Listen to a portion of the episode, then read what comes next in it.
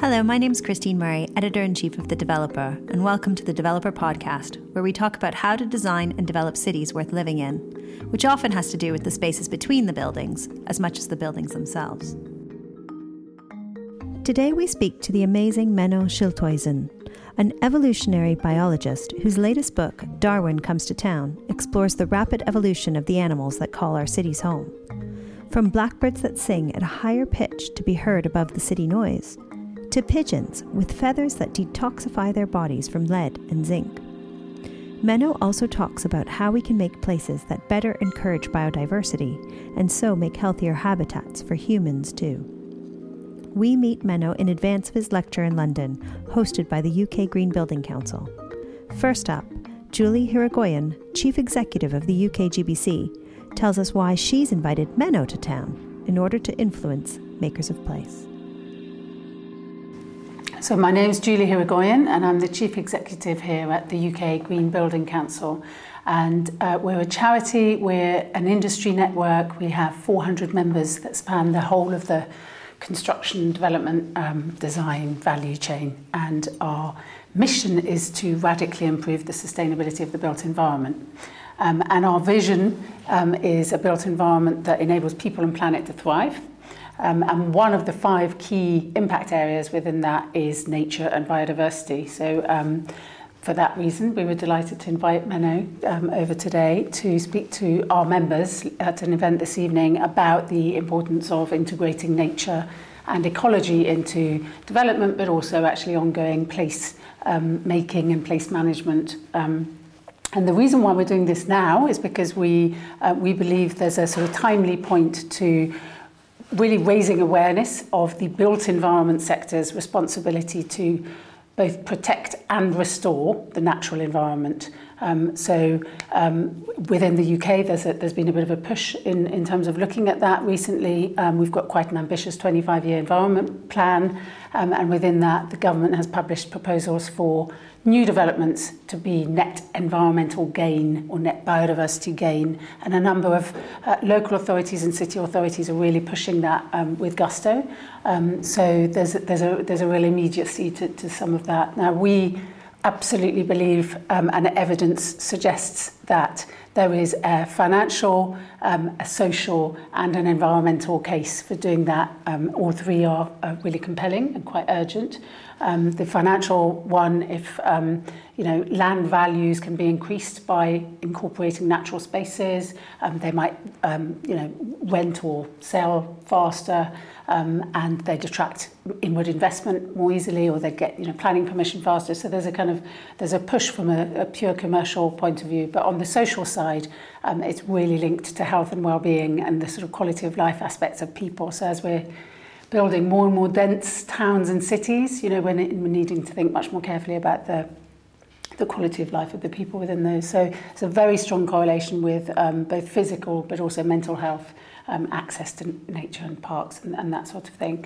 Um, and obviously on the environmental side, um, there is a, a, a really massive decline in terms of our species here in the UK um, and uh, globally. So um, we really need to do something about this fairly urgently. My name is Menno Schilthuizen. So, um, Darwin comes to town. Uh, y- you talk a lot about how creatures have adapted to cities um, mm-hmm. and how they are evolving rapidly. Yeah. Was that a big surprise to you to look at that research and collate it together? Um, well, to me, it wasn't, although I wouldn't say surprise, but it's still something that I find very exciting. Uh, I'm, I'm, an evolutionary biologist. I've always been studying evolution, and for many evolutionary biologists are forced to just uh, infer evolution based on patterns that you find in nature or fossils that you can can can find. You cannot often watch evolution taking place and see it in action and. Uh, we've since, uh, I guess, since the 1960s, we've realized that there are actually situations where species can evolve so quickly that we can see it happening in, in a human lifetime. And those are usually situations where the environment changes drastically. Uh, and that's, of course, the situation in, in cities where, where all these human induced environmental changes come together and you have an entire ecosystem that is in the process of evolving rapidly and changing rapidly. Um, so I knew that this would, would be expected, and I was also uh, so I wasn't surprised that that researchers are finding this rapid evolution. But I still find it very exciting when I can actually, as an evolutionary biologist, observe a species change and evolve, especially if it's you know in our own streets and backyards. So um, one of the things that struck me because they are such a common city pest and often thought of as a pest, um, mm-hmm. is the story of the pigeons. So, yeah. so can you tell us a bit about what pigeons, um, where have they come from, and yeah. how they've evolved in cities? Yeah, yeah, pigeons are so so common that we, we almost don't notice them anymore. At least we don't consider them wildlife. We just consider them, you know, street furniture almost. But um, yeah, pigeons are originally, uh, of course, a wild bird, and they still live in the wild. Uh, their ancestors still live in rocky environments in the south of Europe. If you go to Greece or to Italy in rocky uh, mountainous areas, you see them living in their natural niche, which is steep rocky cliffs. So it's actually not surprising that they do so well in the city because a city is basically in a collection of artificial rocky cliffs. Uh, so they have, they have something that resembles very much their natural environment and that's why they do so well in cities. Of course, also they've been domesticated, so they are they've they've evolved to be close to humans, and that also helps. Uh, and they're one of the most uh, widespread urban birds. You find them in almost any city all over the world, from the tropics to the poles. Um, and well, one of the things that I like about them is that they're ideal subjects for studying urban evolution. So there's one set of studies that I, that I really like, which is being carried out in Paris by a researcher who's looking at the color of the plumage of the, of the city pigeons, which can range from pale gray to, to, to really dark sooty gray. And she's found that the, the darkest forms of pigeons um, are better at detoxifying uh, them, themselves, actually, uh, because the heavy metals like zinc and, and lead binds to the melanin, the pigment in those dark feathers. So the, the pigeons that are genetically predisposed to make darker feathers are also the ones that are better at rid, getting rid of those heavy metals from their system because they just simply put it in their in their feathers. So you see that in big cities where there's a lot of pollution of these of these metals, like zinc is just constantly flaking off street lanterns and, and electricity pylons. Um, the bigger cities have a high proportion of those darker pigeons. So in, in, in cities, those pigeons, uh, which are already, of course, adapted to, to being a city bird, are ev- getting even better at it by, by basically making themselves darker. What are other characteristics that help animals adapt to urban life? Uh, it can be all kinds of things. Um, for for example, there are uh, physical features of the city, like um, like the, the, the, heat island. So temperature tolerance, being tolerant of higher temperatures, is something we we find in some urban animals. Um, being um, being able to deal with with um, these artificial human surfaces. There are many organisms, uh, like lizards, for example, that in nature would scramble up trees and branches, and in cities, when they colonize cities, have to do the same thing, but then on uh, on, on, on buildings and on rain pipes and, and, and windows and glass and iron surfaces. So being able to cling on those smooth human-produced surfaces is something that you see um, changing the, the, the, limbs of certain animals, which, which allows them to better cling on to those, those smooth surfaces, which are very different from what, they're normally, what they would normally encounter in the natural environment. Um, but I think actually the most important group of factors of the city is that uh, are other species, not, not really the, the, the structure of, of, the, of the human constructions, but more the fact that cities are places where species of animals and plants live together which have not evolved together. Because human trade brings in species from all over the world. So, uh, an, an urban uh, ecosystem is built up from species that come from all over the world. It's a melting pot. Uh, and species have to, to evolve ways to, to build a food web together. So, all those niches and all those connections between species that live that, that were uh, the case in the areas where the species came from are, are irrelevant in, a, in, the, in the place where they live together. Um, and of course, one important species in that whole system is us. So, so direct interactions with people is also something that you find a lot of um, animals uh, uh, evolving um, because of. I mean, they're, they're, they're evolving because of the, the interactions with, with, with people. And then you have to think about things like tolerance or um, so simply the, the, the distance that it that you can approach to a bird, a, a wild bird, before it flies away is something that's measurable and that has a genetic component and that you can see is, is usually much shorter. The distance is much shorter in cities than in the, in the natural environment for the same bird species. And the longer a species has been living in close association with people, the shorter that distance is. So this tolerance for, for humans is something that is, that is evolving in many urban, uh, urban animals. I know in some cities the squirrels get very close, and then, I start mm-hmm. to feel afraid because oh, they're, yeah. Yeah. they're almost too comfortable. Yeah, yeah. So, if um, on the other hand, we have species that uh, have disappeared from our cities. Mm-hmm. Yeah. Um, so, you know, what are the, the characteristics or the, the negative characteristics, I guess, that can that can lead to to the demise of a population? Yeah, it's. Um, it's, it's, it's a bit hard to say which, it's a bit hard to predict which species will be able to thrive in a city and which will not. I mean, some, some species which you wouldn't expect um, to be common in cities sim- somehow manage to, to adapt and to, to, uh, to live with us. Um, but in general, I think you would find that urban species are species that in natural areas live in sort of dynamic habitats that often change, like like floodplains or um, yeah, all kinds of slopes of, of mountains, for example, where there's often a lot of disturbance and changes. Um, forest fringes also, a lot of crows, for example, come from, from those sort of dynamic uh, edges of forests, and they are so they're pre-adapted um, to live in, a, in a, an environment that's constantly changing. So that helps. Um, and um, in, in larger animals like birds and mammals, um, it, it, helps if they're living in that sort of environment also makes them better at dealing with new situations.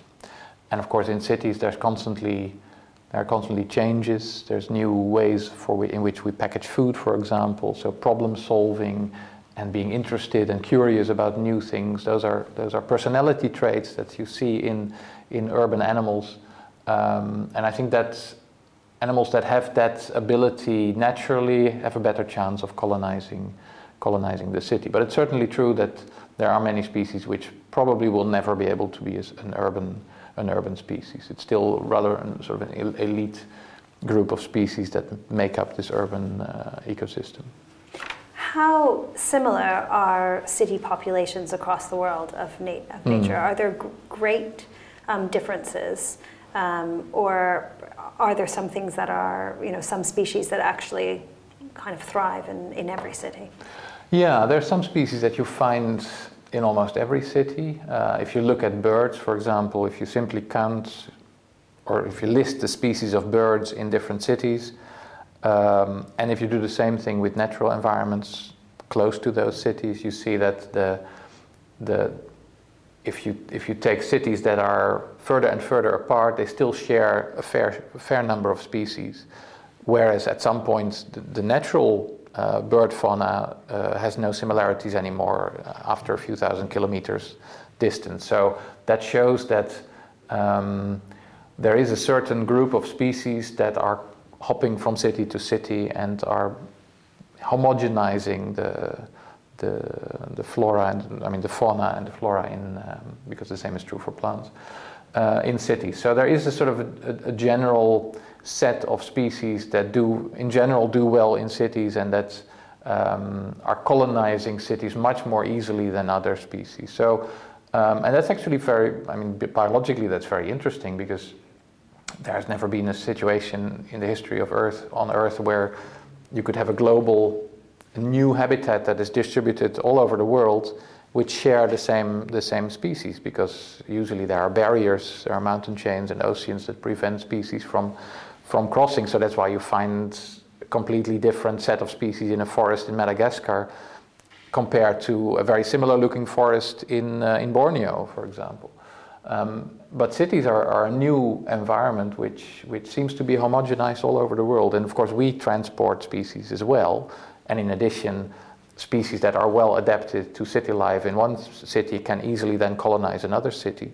So those two factors are causing this homogenization, um, which is which is which is interesting. But it also means that a lot of biodiversity gets uh, gets lost because because you don't find a high turnover in species. You find more or less the same set of species all over the world. So it's not urban biodiversity is maybe not the best um, example or, or, or the best way to conserve the entire biodiversity. You're still going to need conservation of completely natural environments as well, which is where all those other species live. So that was a kind of a question I had coming out of the book because we have this sense that the cities, you know, that the animals are adapting to the cities is the counter argument. Well, they'll they'll they'll work it out. We mm-hmm. don't need to worry about yeah. any yeah. kind of conservation because yeah. they'll just evolve to live with us. Is yes. that is that true?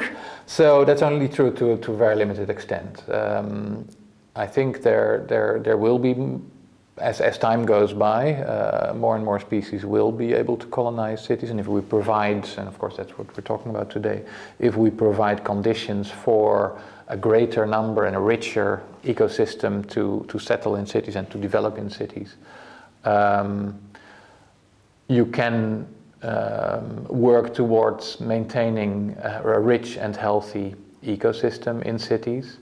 Um, but it's never going to replace um, or to compensate for the loss of species on a global scale. It's still a relatively limited set of set of species that will be living in uh, in cities, and many species will not be able to colonize cities, and you still need to have reserves of of pristine environments to to preserve those. You might, uh, I mean, there's some areas in the world where you can have these sort of natural habitats very close to cities or even inside cities. There are some cities in Asia which have remnants of tropical rainforest still sort of embedded in the city, and they preserve a number of species that are real rainforest species that wouldn't be able to survive a kilometer away, in, namely in the city itself. Um, but by and large, those natural environments will be relatively far away from cities. So that's just, you would need both. You need you would need to, bo- to do both things. You'd need to maximize ecosystems in anthropogenic environments, which are very much dominated by people, and at the same time preserve pristine environments as much as we can and preserve the, the species in there. If somebody was to, to, as many of our listeners do, design big pieces of city mm-hmm. from scratch, often in the middle of the city, yeah. um, and they're looking to um, attract or foster some kind of food web or natural habitats, mm-hmm. what are some of the things that they should be thinking while they're designing? I think the, one of the most important things is not only think on the large spatial scale. We, we tend to think when we're talking about urban nature, even though it's already, of course, smaller scale than, than non urban nature, um, we still tend to think of large animals, things of our size, more or less, like big mammals and birds um, and trees and, and shrubs.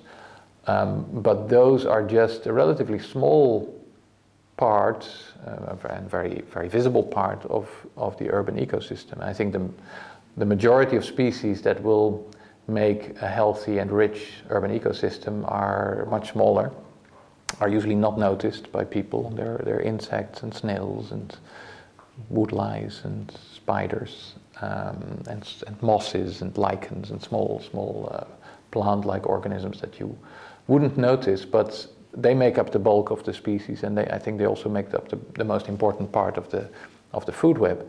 And for that, you also need to to manage uh, vegetations and and um, places where they could settle on a very small spatial scale. So don't only think of parks and, and green spaces, but also of uh, creating places where these small species can live and for which you just need um, you know very small pockets of vegetation so you could and I know there's all kinds of initiatives I know a little bit about it but but I think people who are in the in the green building world, they have much better knowledge of the latest uh, technological developments. But I think creating new building materials that allow these species to settle is really something that's going to be extremely helpful. I don't think, when I'm thinking about a new development, I don't think about making places for spiders and snails mm. and insects because I don't necessarily want them in my house. Uh-huh. Is that the wrong well, way to you think not, about? Well, you may not want them in your house, but you might want them on your house. Um, so I think uh, you know the, the, walls and roofs of, of buildings uh, can be ideal habitats for, for very rich communities of, uh, of small animals and plants. Um, and I want them on my house because I want because are they an indicator of, of my own health and well-being or the health and well-being of my surroundings?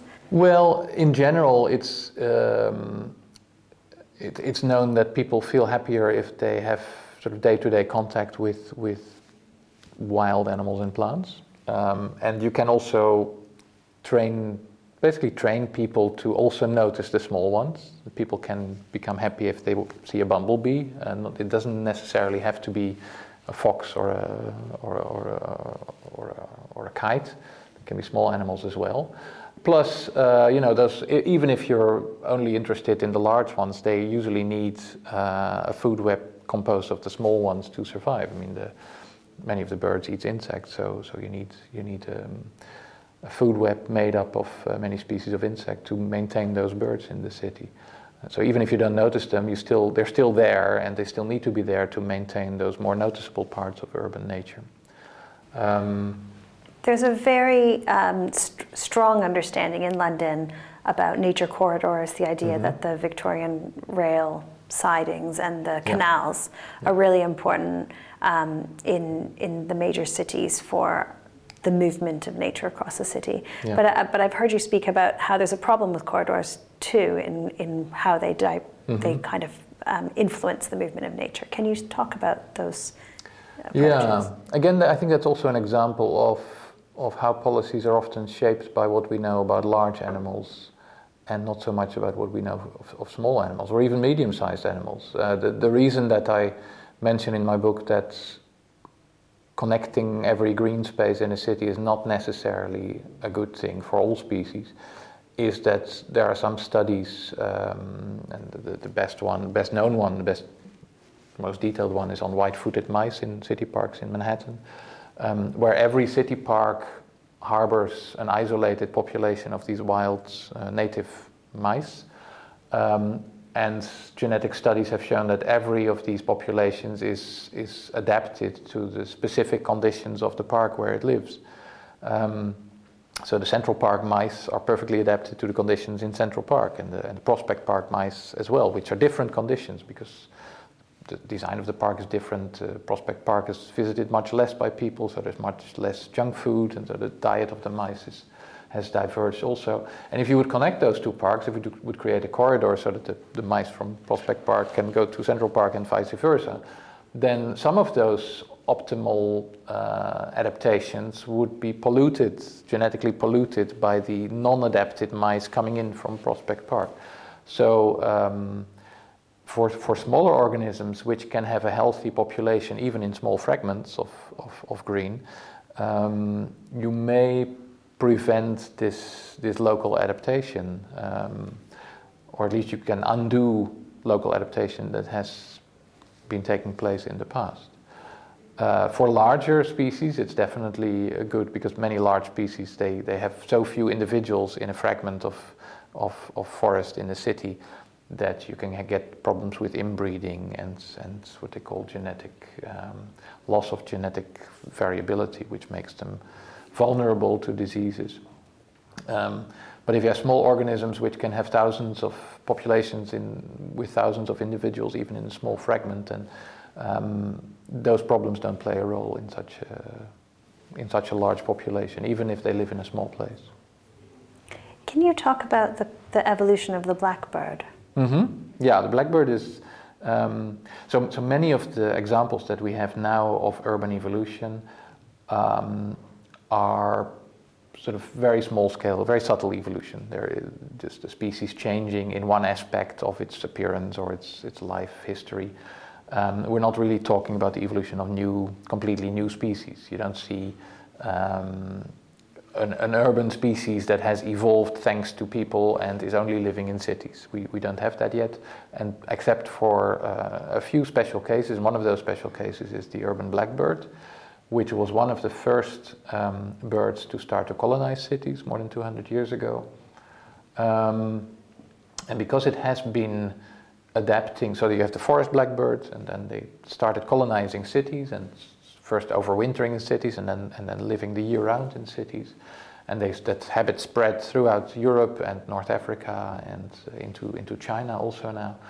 Um, and over that period, we see that in all those urban blackbird populations, not just one thing has changed, but a whole list of characteristics. So, urban blackbirds have shorter beaks, they have uh, shorter digestive systems, they sing at a higher pitch, they sing earlier in the day, they don't migrate anymore, they breed earlier in the year, they have a more relaxed personality, and that's really also something that is genetic because there are some genes that uh, have to do with serotonin uh, receptor, so, so a hormone receptor, which has a different mutation in the urban blackbirds.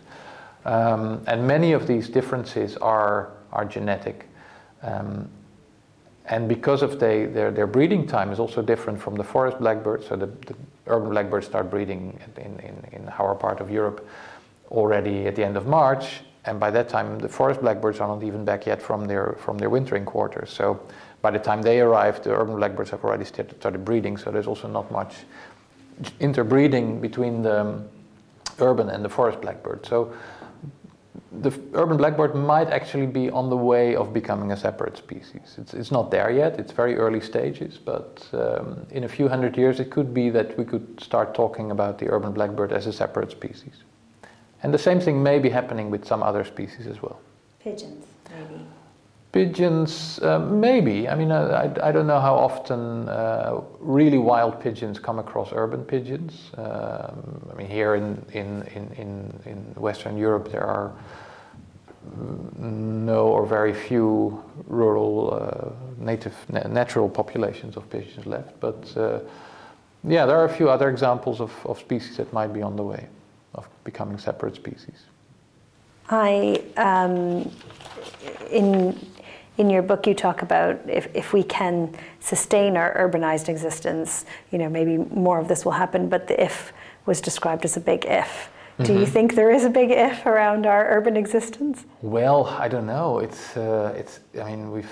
It's such a new development, and it's it's developing so rapidly that um, I don't know whether it's uh, whether it will reach a plateau or or if it's going to be a boom and bust cycle. If you're looking at um, normally how uh, how animals and plants that, that dominate in a certain habitat, how they how their dynamics is, and you usually see that they don't reach a sustainably dense level and manage to maintain it for a long time. Usually, at some point, the resources run out and then the population collapses. So, um, the same thing could also happen to us in the long run. In the long run, of course, it would then be probably thousands of years at least. Um, but then again, not many species, well, actually, no species can can plan this and forecast this the way we can. So we may still have an opportunity to to sustain ourselves, even though the the the laws of population dynamics should say that we should go through a boom and bust cycle. Is there um, an element of uh, climate change influencing evolution yet, or is it too soon to see that having an impact on the populations? Uh, no, there certainly is. Um, we have, uh, yeah, there are quite a few studies that show that, um, spe- that the temperature tolerances of species are evolving due to temperatures changing. Um, but in urban environments, the uh, not global climate change, but local climate change is the most important thing. The urban heat island is, is much a much more drastic change in temperature than the global uh, increase in temperature, because big cities can have uh, urban heat islands that are uh, up to up to eight or ten degrees centigrade warmer than the surrounding countryside because of the the buildings that absorb solar radiation and radiate it out, and the blocking the wind, um, and simply the concentration of people and their machines that creates uh, uh, heat. So this this bubble of bubble of hot air in cities. Um, I think in terms of temperature adaptation is the most important um, aspect that species will need to adapt to. And we see that happening in, in urban animals and plants as well. Is there something we can learn as citizens from what you're observing in nature? Um, you mean in terms of ourselves? Of ourselves. Um, well, we have to realize that to us, of course, an urban environment, the way we live, is just as extreme and new as it is for the animals and plants that live in cities. We, we have also not evolved to, to live in such dense concentrations of people, and we've done it. Um, we've been doing that only for a few thousand years, which is which is nothing in evolutionary terms. So so our bodies and our minds are certainly not adapted optimally to to living in these conditions. Um, which means that we probably many of the problems we're we're facing now in in, in city life, in our psychology and our, our sociology and our way of dealing with other people and with ourselves, have to do with the fact that we now live in an in an environment that we're not we're not meant to live in. Um, maybe this will change. I often get the question: Will we also evolve over time into urban species? And I think we probably will, although um, we are we are not uh, we, we don't have such a high potential for evolution as many of the wild species. For the first, firstly, because our generation time is quite long, so an, an, an urban insect will have two or three generations per year, and this generation time is sort of the evolutionary clock speed. So every generation, you see the the, the, the effects of the natural selection that took place in the generation before.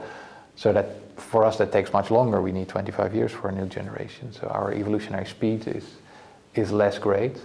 Plus the fact that um, fortunately we were able to keep most people alive, whereas wild animals and plants have much more death, and death creates selection, and selection creates evolution. So we may not be able to evolve, to, to adapt ourselves to the cities we have created as fast as wild animals and plants can. I, um, I guess one of the related to that question. I mean, I think, yeah, there is that that question around um, human evolution. I also wanted to ask how air pollution or other polluting factors are um, impacting. So we talked about the pigeons, but were mm-hmm. there other um, animal adaptations in response to um, you know, car use or mm. uh, building design? Well, there's a lot. Um, there are examples of uh, animals adapting to the presence of PCB uh, pollution. Um, of course, the famous example of, uh, of the peppered moth in the industrial uh, era England was the first example that we know of of urban evolution of a, a, a moth change, ev evolving the color of its wings due to the, the soot on the, on the trees, uh, which is a textbook example for in, in biology textbooks. But that's, that's, I think, the first uh, information that we had of a wild species evolving because of us and because of pollution in this case.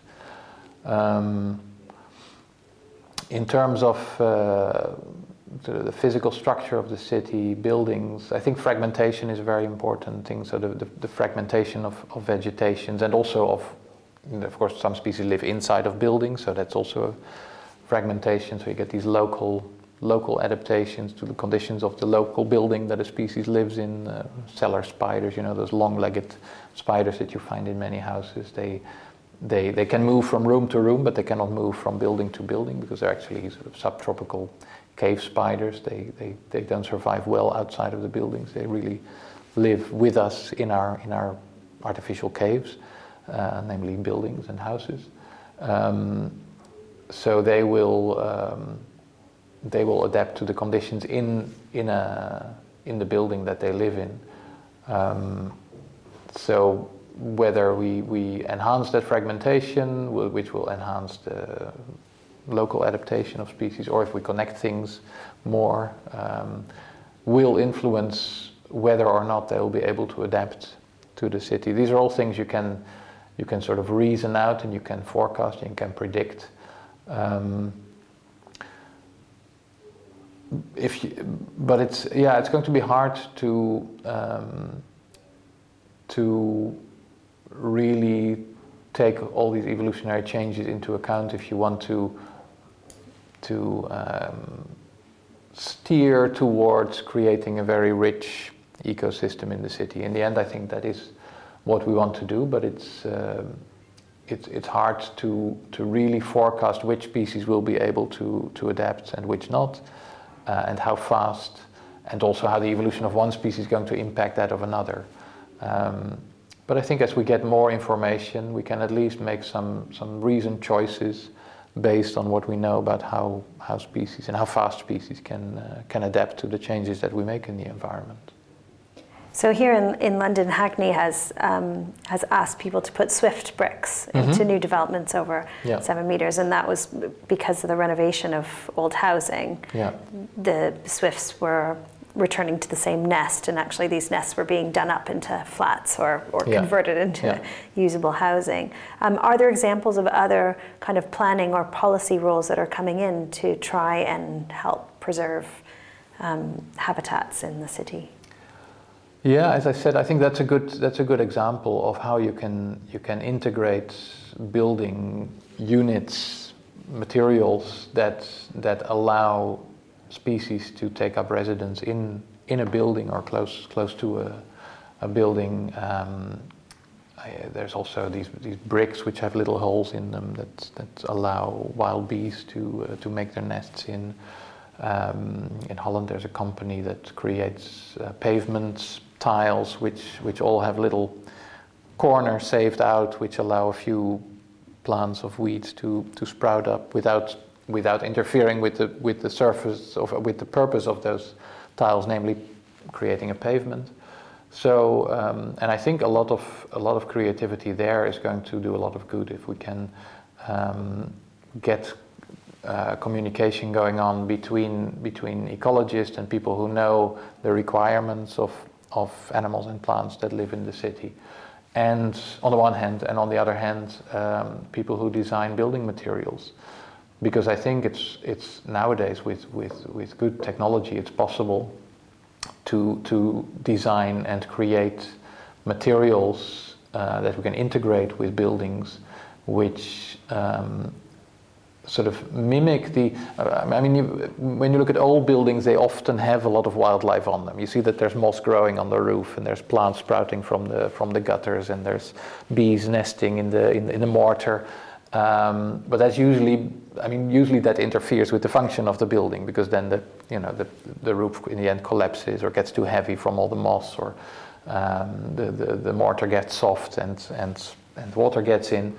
Um, but I think nowadays we are able to design building materials that that have that that old function of of allowing plants and animals to settle without interfering with the functioning of the building itself. And I think that's if if we can work towards those sort of solutions, then I can I think you can you can get a very rich um, ecosystem, which includes those small organisms that I was talking about um, and at the same time uh, allowing people to to live uh, sustainably and durably in those buildings and enjoy the presence of those of those urban ecosystems. Do you have any um, things that you hate to see when you're looking at developments or designs in the city? I what I don't like, although it's I wouldn't say hating, but but uh, often uh, there's there's fortunately a, a, clear movement to increase um, vegetated surfaces uh, on and around buildings, uh, things like green green walls and green roofs. Um, and this is many many award-winning designs have these elements in them, but usually this means that uh, those those walls are simply planted with a, a, a, number of a list of species of, of shrubs and, and trees that were selected from the catalog of, of a garden center based on species that would do well in a relatively dry environment.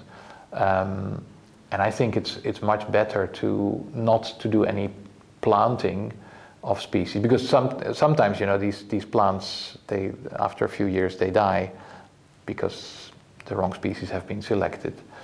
If instead you would simply create the spaces for trees and shrubs to take root naturally, um, then then you would automatically select for species that are already present in the city and that would colonize those spaces. If they don't grow, they clearly weren't the right species. If they do grow, then they are the right species.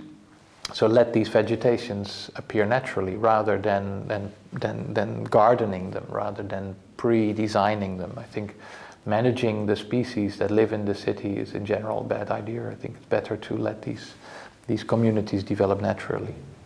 What about astroturf, the fake grass movement? Yeah, well, I, that's, that's, that's fake grass, so that's all falls outside of biology as far as I'm concerned. There's a lot of pressure um, about the densification of the city and how there's a need for housing. Mm-hmm. Um, and uh, there's often vibrant discussion about the green belt, whether it should be built on or, or continue to be preserved as a, as a green ring around mm-hmm. the city. Um, what's your view on, on green belts? Do they work? As a, are they important? How could, could you tell me exactly how would you define a green belt? I guess it's a um, area of land that you can't build on that mm-hmm. surrounds the city. Yeah. So it's it's yeah, like a sort of a buffer buffer, buffer zone, zone, of. Mm-hmm. Um, um, well, I think those are the only places where you would have large scale semi-natural habitats in close close vicinity of the city. So I think for for maybe not necessarily for the um, for the biodiversity of the city as a whole, but for the experience of, of nature of the city dwellers, it's, it's very important to have those large scale areas as well. I think for the for the for the inner city urban ecosystem to work, you you can you can do with you can reach that with much smaller um, fragments of vegetation. But for people to experience what it's like to be to be out in nature, where you where you have only a minimum of human uh, constructions, um, it's important to have those large scale belts as well. So I think they serve more um, uh, a purpose for, for mental well being of, of people, uh, and maybe less so for the, or maybe less than you would expect for the. For the, for the biodiversity values of the city, I think those if you can can integrate, you can probably do a lot in in the inner city to, to maintain that urban ecosystem. Um, but I think for people to experience um, nature, which otherwise would be much further away, those green belts are very important. So, in some ways, the pocket park or the micro development might be more significant than. To me, that is, but maybe that's also because I have a predilection for, for smaller organisms. So I, I, I, I see much more happening in these small pockets that that are too small for squirrels. And, and, if you want squirrels, then yeah, they're not going to be satisfactory. But if you like, uh, and if you value, uh, you know, butterflies and bees and uh, and, and small uh, herbs, then then those very small parks are just as valuable. So um, the foxes mm-hmm. are a big feature where we are. Yeah. Uh, and you were saying that actually the kind of large mammals are perhaps um, have their own kind of set of needs and they're a bit more visible and loved, mm-hmm. but they seem to be an equal part liked and hated. Mm-hmm, yeah. in, in what way, as humans, uh, uh, do we have an impact in kind of preferencing animals that we think are pretty and ones that we think are pests? Yeah, we do that all the time. We place all kinds of values on species which are which don't have any ecological basis, and they have their, they have to do with size, with with being furry or feathery, um, with where they come from. We value you know, native species higher than exotic species, even though they may serve the same ecological role. Um, so I think it's important to, to try to minimize those, those feelings as much as possible, to, to, to, be, to value every species for its role in the ecosystem that it can play, and, and try not to uh, to let things like like size or the, the, the, taxonomic group to which they belong or the, or the region from which they come play a role in, in how, we, how we value them. Probably just one last thing, mm-hmm. which is um, what do you hope uh, people will find, you know, in educating them about our impact on wildlife in the city? Well, I, I hope that a few things. I hope that people will realize, first of all, that, that evolution is not, you know, a very abstract process for which you have to go to the Galapagos of, or study fossils to observe. It's happening all the time, everywhere around you, in your own backyard, in the street where you live. It's something that you can also study. There are all kinds of citizen science projects that you can participate in to, to watch urban, uh, urban species and, and, and study how they, how they adapt and how they evolve. Um, and once you, um, you realize that, and I, and I hope my book is contributing to that, you, you start noticing these things, and just walking down the street is going to be so much more fun when you see those pigeons and realize that they have dark feathers because they have adapted to, to heavy metals, and when you see those mosquitoes and realize that it's a, almost a new species that has recently evolved in the city. So realizing that you're walking in a, in a real-time, very exciting biological experiment, I think is, is something that a lot of people could take benefit from. Thank you very much. Thank you.